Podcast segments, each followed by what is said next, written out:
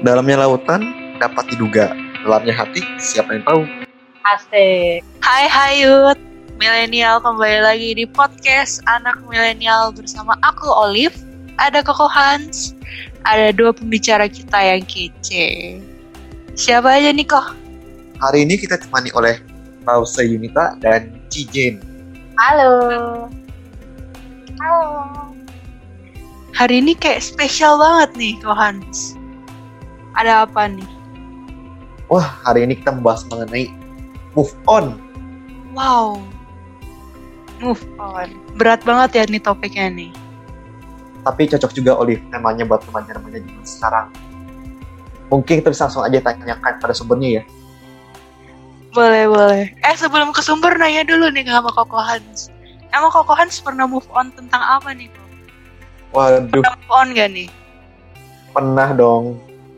Perlu diceritain gak nih? Perlu, perlu. Oh kita iya. Perlu mendengar. Kalau aku sih dulu waktu itu orangnya mengenai P T N ya. Kebetulan aku mainnya di I T G, tapi apa daya emang rencana Tuhan aku untuk bisnisnya sudah harus dijalani. Aduh, alasannya klasik banget. Ada lagi gak nih? Kita gali terus guys. Mungkin itu kita langsung bisa tanyakan kepada kita yang lebih berpengalaman. Kita ke Cijen dulu kali ya. Hai Cijen.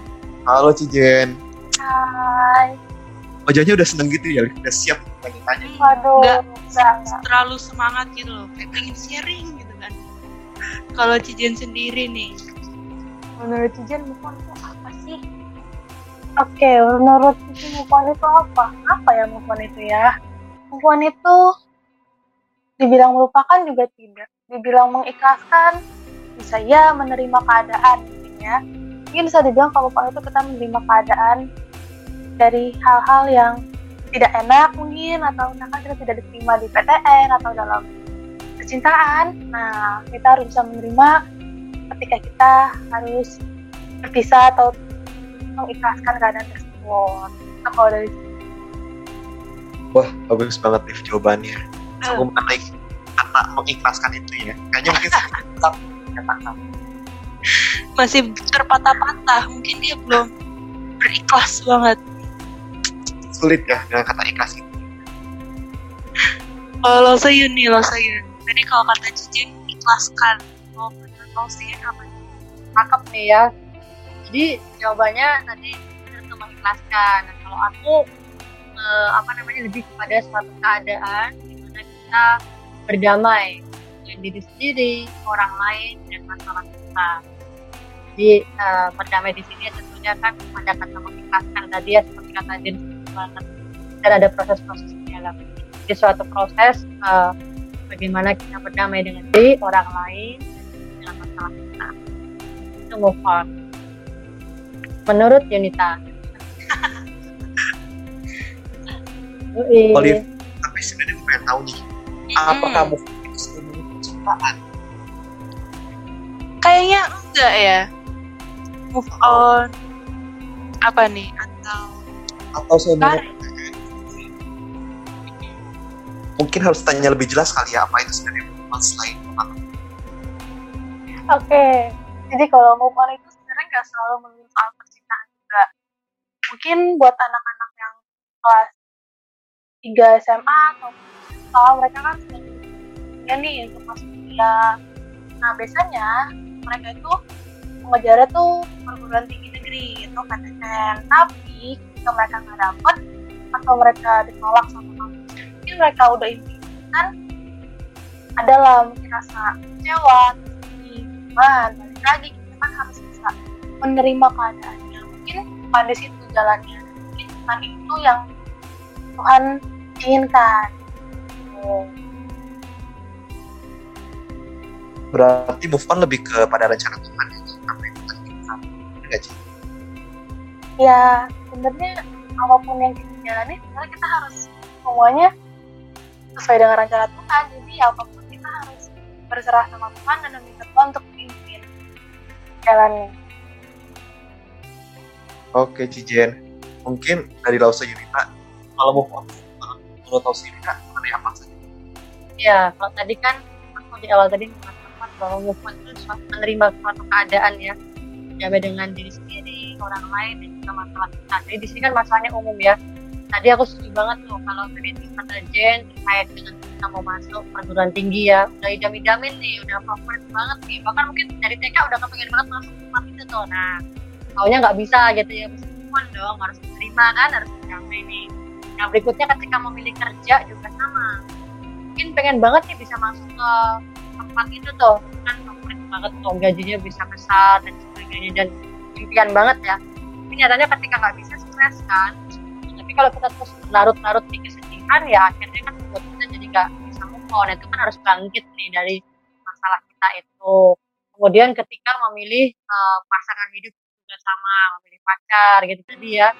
Jadi terkait terkait dengan relasi itu bisa juga move on. Jadi pekerjaan, kemudian mungkin sekolah, mungkin uh, apa pasangan hidup, ambisi juga bisa tuh. Misalkan ketika saya misalkan masuk sekolah di S M A, ada pemilihan ketua OSIS, ah pengen banget jadi ketua OSIS nih. Atau mungkin kalau udah kuliah pengen banget nih bisa jadi ini nih ketua Senat. Atau kalau lagi kerja, wah OSIS itu harus gua banget nih, harus dapet ini bos. Itu kan juga bisa ya disebut dengan namanya pokok. Tapi kalau sesuatu yang sudah kita pengenin ini gak tercapai, nah itu kan berarti kita harus ada apa ya, berdamainya itu dari pemadam itu.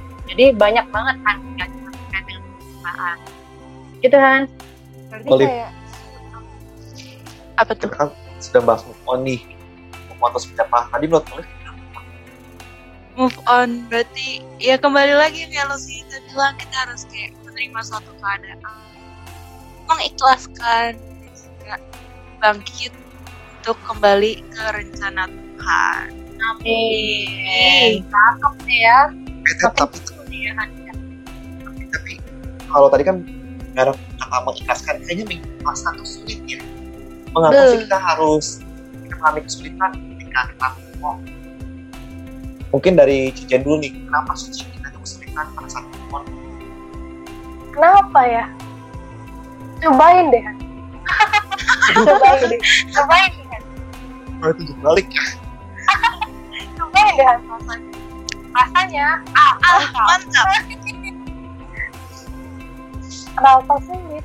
Ya karena untuk mengikhlaskan sesuatu itu tidak gampang, tidak mudah. Coba deh misalkan sesuatu yang berharga milik kalian, uh, apapun itulah yang sesuatu hal yang berharga diambil sama orang. Apakah kalian bisa langsung mengikhlaskannya dalam sekejap? Belum tentu. Pasti kita butuh waktu, butuh proses untuk mengikhlaskan sesuatu yang berharga itu. Nah, sama dalam konten ketika mengikhlaskan sangat sulit, sangat sangat sulit. Tapi ya balik lagi kita harus nggak boleh larut dalam kesedihan. Ya, udah bilang kamu harus larut. Kita harus usaha gimana caranya bisa bangkit, mengikhlaskan sesuatu hal yang mungkin bukan jalannya dari Tuhan, mungkin bukan, itu bukan jalannya, jadi kita harus mengikhlaskan dan balik lagi kita harus tanya sama Tuhan, berdoa kepada Tuhan, cari Tuhan. Oh Cijen nih, move on Cijen itu berapa lama? Cijen kemarin kamu move onnya berapa lama sih? An. Oh, udah berhasil wow. Atau belum? Dan yang pas banget oh, ini. Pertanyaan yang bagus sekali. Dibilang berhasil juga. Di tengah-tengah lah, tengah-tengah lah. Masih, ya masih tengah-tengah. Tapi bukan lagi yang sekarang tuh lagi. Pada saat pertama kali putus kata-kata hati, yang dimana kita sedih, kita galau. Nah sekarang tuh udah udah nggak lagi yang kita galau-galau, jadi sedih itu udah enggak. Karena sekarang Cici bersyukur malahan, karena orang yang sayang, orang yang dikasih sama Tuhan yang buat Cici jadi bahagia. Jadi buat apa Cici harus sedih? Gitu. Buat apa untuk galau-galau? Mantap, mantap banget Cici. Langsung gimana? Iya, asik. Bagi kalian yang mengatakan move itu gampang, kalian belum merasain coy. Bener nggak? Kalau yang udah ngerasain banget rasanya. Kenapa? Karena rasa memiliki kita terlalu kuat. terhadap barang yang berharga itu, itu kalau barang ya. Tapi kalau seseorang itu sangat berharga buat kita, karena mungkin dia juga banyak pengaruhnya ya buat kita ya, membuat kita jadi berubah, membuat kita berwarna. Dan tiba-tiba setuju banget kata dia cuma ambil, itu nggak bisa kita ikhlas. Pertamanya kaget dulu. Nah, makanya kan aku bilang harus menerima itu loh. Kalau nggak bisa menerima itu rasanya pengen bertanya sama kenapa sih Tuhan di saat saya lagi senangnya. Ya kayak Abraham dapetin Ishak kan ya, penantian bertahun-tahun cuy, dapetin anak, tahunnya harus dikorbanin, mempunyai rasa ikhlas banget banget itu Abraham gitu kan ya. Kalau Alkitab kita manusia biasa punya perasaan sesuatu yang berharga ini, sesuatu yang berharga ini yang mungkin membuat hidup kita berwarna, Tuhan ambil itu kan nggak memang. Jadi memang kalau misalkan uh, jadi ditanyakan kenapa susah, ya emang susah karena rasa memiliki kita terlalu kuat terhadap sesuatu itu. Dan namanya naturnya manusia itu kalau nggak dapetin sesuatu itu dijaga dan pengennya itu nggak mau dia hilang karena buat kita. Jadi akhirnya kita jadi posesif kan ya, jagain, nggak boleh kemana-mana, nggak boleh hilang juga gitu kan. Ya kalau barang seperti kata Tuhan kan di mana harus berada di situ harus berada. Jadi maunya kan itu. Nah, jadi kenapa eh, takut apa namanya hilang atau takut diambil ya karena itu dirasa begitu uang. Jadi memang nggak gampang itu semuanya. Dan harus menyadari bahwa aku setuju kata Jen itu, bahwa Tuhan itu kasih kita rencana tuh indah banget. Cuman kadang kalau lagi namanya patah hati nggak bisa liatin itu karena apa Tuhan jawabannya katanya indah. Karena kita belum sabar ya, ya kan jadinya rasanya pengennya instan nih. Itulah disebut proses, makanya ini suatu proses kita bisa bangkit lagi di mata keadaan, di mata kenyataan, bukan move on. Begitu, jadi ya sulit sih Hans, tapi bisa kalau kita. Oke Lausa, terima kasih banget. Kasih. Gak nanya soal waktu. Oh iya boleh banget Lausa. Nah, nah kalau waktu di sini sih aku mau sampaikan bahwa waktu itu nggak akan menyembuhkan luka kita kecuali kita memisahkan dari kita gitu ya. Kalau kita misalkan nih sama seseorang nih depan sana mau bertahun-tahun rasanya takut kehilangan kan? Tapi kemudian move on ada yang bisa cepat, ada yang bisa lama, itu nggak ada yang bisa menentukan waktunya berapa lama, tergantung kemauan kita karena waktu nggak akan menyembuhkan luka kita ya. Mana aku teringat nih dari Mazmur seratus empat puluh tujuh ayat tiga ya. Mazmur seratus empat puluh tujuh ayat tiga itu dikatakan ia menyembuhkan orang-orang yang patah hati dan membalut luka-luka mereka. Nah kalau udah dikatakan ia menyembuhkan orang-orang yang patah hati dan membalut luka-luka mereka, jadi kita mesti percaya ketika keadaan itu seperti itu Tuhan pasti berencana dan kita mesti yakin Tuhan itu baik gitu. Begitu ya Hans dan Liv. Oke, Laus. Kayak kita move on langsung instan nih. Kita harus perlahan-lahan cari aktivitas, cari kegiatan yang bisa kita lupain tentang hal yang dulu. Kalau Koko Hans, gimana sih cara Koko ngelupain tuh masalah galau Koko yang kemarin? Kalau gue sendiri ya. Ah, Olive, tapi kayaknya bukan melupakan. Kalau melupakan itu nanti semakin orang melupakan makin akan teringat. Jadi bukan melupakan ya, tapi menerima atau mengikhlas. Cijen bisa diceritakan mengenai kegiatannya dulu kali ya Cijen, atau mengenai hal melupakan. Kalau Cici sih ya waktu pas isi kegiatan untuk dalam hidup itu yang pastinya mendekatkan diri, lebih banyak waktu untuk mencari tahu apa yang terus mengisi waktunya dengan apa, layanan yang sama rasa itu bisa dan tidak mengganggu diri, jadi diambil untuk layanan apapun hal yang bisa diisi menyibukkan diri lah. Karena yang paling banyak ke pelayanan pelayanan mendekatkan diri kepada Tuhan, sharing-sharing sama kelompok-kelompok yang ada, kelompok K T B, makanan guys, ada kelompok gitu digunakan dengan baik ya guys ya. Digunakan dengan baik karena itu bisa membangun komunitas yang baik, sama-sama bantu dan membangun penguatan dalam an. Untuk Lausa Yun sendiri Lausa. Ya. Kalau Lausa masuk quality gimana lo sendiri seperti masuknya harus. Kalau dulu kan aku ya, terkait dengan relasi dengan orang ya, move on yang alami ya, delapan tahun pacaran, lima tahun move on gitu ya, sampai sekarang udah menikah ini. Nah itu memang nggak mudah gitu. Tapi kembali lagi ke diri kita kan. Cuman kalau dulu kan aku selalu mengasihani diri, gitu, merasa bahwa yang nggak berharga, nggak layak, gitu kan. Nah itu menurut aku memang bukan hal yang baik. Yang penting kan kemauan kita untuk bangkit dari teman, menerima kenyataan dan bangkit itu yang bisa aku pelajari dari peristiwa yang lalu. Nah ketika mengisi lima tahun itu, aku isinya sama seperti kata Cijen, aku mencari kehidupan aktivitas yang positif. Jadi di sini isi dengan yang namanya pelayanan pasti. Kemudian uh, sibukkan dengan kegiatan-kegiatan yang memang membuat kita bertumbuh. Dan itu kan K T B itu positif banget. Carilah komunitas yang positif, guys. Jangan cari yang negatif. Karena ujung-ujungnya kita jadi negatif. Ingat ya, pergaulan yang itu merusak kebiasaan kita yang baik. Jadi kalau komunitas kita positif, positive thinking itu isinya rasanya kayak kita senang, oh ya ya, kita gue berharga, ternyata masih banyak yang sayang, ternyata kegiatan-kegiatan lain itu menarik kok, termasuk apa yang menjadi hobi kalian lakukan. Tapi ingat jangan hobi makan ya, ntar kayak gendut kayak aku gitu dong. Nah, jadi kalau waktu itu aku sistemnya itu cuma dua, makan dan foto-foto. Memang ternyata aku baru tahu ternyata itu suka foto-foto ya, dan memang itu senang banget aku rasanya mengisi kegiatan-kegiatan positif. Jadinya hal-hal yang mungkin nggak pernah aku lakukan ketika dulu masih pacaran, sekarang ketika single itu malah banyak hal positif yang dapetin, bisa pergi kemana-mana atau tempatnya tempat itu gitu kan.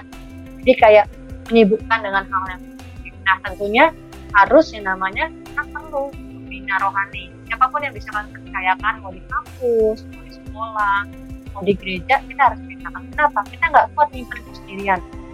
Yang pasti kita nggak mau cerita sama orang tua kita kan, bukan kita nggak percaya, tapi nggak mau membuat orang tua kita sedih. Tapi kan kita juga nggak bisa menyimpan sendiri. Kalau tulis di buku diari nggak menjawab sudah. Tapi kalau kita bisa cepat dengan siapapun yang kalian percayakan, yang secara iman lebih dewasa, secara usia lebih dewasa, itu menolong kita banget. Dulu aku juga ada kakak rohani yang aku perhatiin, dia membuat aku tuh mengingat, ya aku tuh berharga begitu loh, aku dicintai oleh Tuhan gitu kan, orang lain, gitu. Harus bangkit. Nah itu penting banget ketika kita bisa dekat dengan orang yang kita percayakan, dan tentunya lebih dewasa secara usia maupun iman. Begitu kira-kira kalau apa yang aku alami atau aku lakukan lima tahun gitu. Berarti kita kayak harus punya teman gitu ya, San. Kayak punya kakak pendamping. Tapi betul. Gimana sih kalau kayak kita sendiri, kita supaya teman kita yang gak bisa move on ini bisa berbalik ke arah yang oh, gitu. hmm. Nah, aku dulu berarti ya. Nah, ini memang ada tipe teman yang memang kalau orang dia bilang ngeyel ya, yang kasih tahu hal yang baik kayaknya bandel banget gitu ya, pakai pendirian sendiri. Tapi ada juga yang tipe orang yang memang udah dikasih tahu. Nah, kalau yang udah dikasih tahu nggak perlu kita balas. Tapi kalau orang ini yang kasih tahu jangan gitu kan, dia terlalu mengasihani diri misalnya gitu kayak aku. Udah dikasih tahu hidupmu tuh berharga, tapi kok kamu masih nggak percaya. Nah, mesti sabar kita. Ingat kalau kita teman yang baik itu harus membawa dia ke hal yang positif kan. Jadi mesti sabar. Karena itu proses. Ingat sekali lagi, nggak mudah. Kalau kalian belum merasakan, mungkin mengatakan bisa mudah. Kalau kalian udah merasakan, sudah gampang. Kalau kita sungguh-sungguh ya punya hati terhadap sesuatu itu ya, lain halnya dengan main-main ya itu aku nggak tahu ya. Tapi kita mesti sabar, terus doakan. Nah jadi bukan berarti kalau udah temannya nggak mau dengar atau temannya masih menggunakan pendapatnya sendiri kita capek ah, padahal udah amat tuh. Nah berarti kita nggak nggak ini dong, nggak senang. Sabar, terus tahu, ingatkan dan doakan. Karena aku yakin namanya batu sekeras apapun ketika kita berikan air gitu ya, perlahan-lahan lama-lama juga bisa bisa pecah yang keras. Apalagi hati manusia ya. Jadi hati manusia tentunya diperlukan ketika dipupuk dengan cinta kasih yang luar biasa dari kita, makin kita hiburan kita gitu. Buat dia akhirnya nyadar. Kalau kita doakan, masalah itu sebenarnya yang makanya guys, move on itu bukan hal yang gampang, tapi bukan juga hal yang sulit. Kalian pasti bisa on. Gua aja waktu itu. Kalian masih punya promosi mana? Misalnya bisa langsung D M-nya kalau bisa. Atau Instagram yuk, nanti akan dibalas secara personal. Oh ya, Liv, jangan lupa bisa juga nih dari Cijen. Iya ya, karena yang terbuka yang memberikan. Jadi bagi kita yang udah pernah mengalami, kita bisa memberikan berkat kepada orang lain. Saling menguatkan kan gitu, ya kan? Jangan lupa juga guys, cari kegiatan yang positif. Betul. Ngomong-ngomong okay, kegiatan, kegiatan kita apa aja sih? Kegiatan di YouTube ini. Wow, kegiatan banyak kita banyak banget. Apa aja nih kegiatan tentunya nih? Boleh nih kalian sampaikan ya, biar nggak galau-galau lagi gitu. Wah, aku yang pasti tahu deh. Youth itu ada lima program teman-teman. Ada saat teduh, itu program setiap hari buat kalian, biar kalian bisa saat teduh di pagi hari. Lalu ada podcast yang kalian dengar sekarang. Lalu ada Zoom Fellowship, itu buat kita kebaktian bareng anak-anak muda yang lainnya, sebenarnya kita mungkin bertumbuh juga ke depannya. Yang keempat, kita ada K T B. Di K T B ini kita dibagi jadi kelompok kecil, kalian boleh sharing-sharing di sana. Bakal ada kakak-kakak yang udah dipersiapkan Tuhan buat kalian. Yang kelima, ada vokal group bagi kalian yang melayani Tuhan, bisa banget uh, salurkan suara kalian di kita. Gitu loh. Uh, Iya mantap tuh ya Jen ya, ternyata kegiatan positifnya banyak nih ya Jen ya, bisa kita isi ya. Iya benar banget kita, makanya teman-teman kalian lagi galau-galau, lihat kegiatan-kegiatan itu sangat banyak yang bisa kalian gunakan untuk mengisi hari-hari kalian agar tidak galau-galau lagi, tidak sedih ataupun apapun yang kalian rasakan. Iya benar. Okay. Dan ingat, kalian tuh gak sendirian, geng. Kalian punya komunitas kalian yang mengasihi kalian, dan kalian punya Tuhan yang cinta banget sama kalian. Oke okay, guys, sampai jumpa di podcast selanjutnya. See ya. Bye bye semua. Bye bye. Bye bye.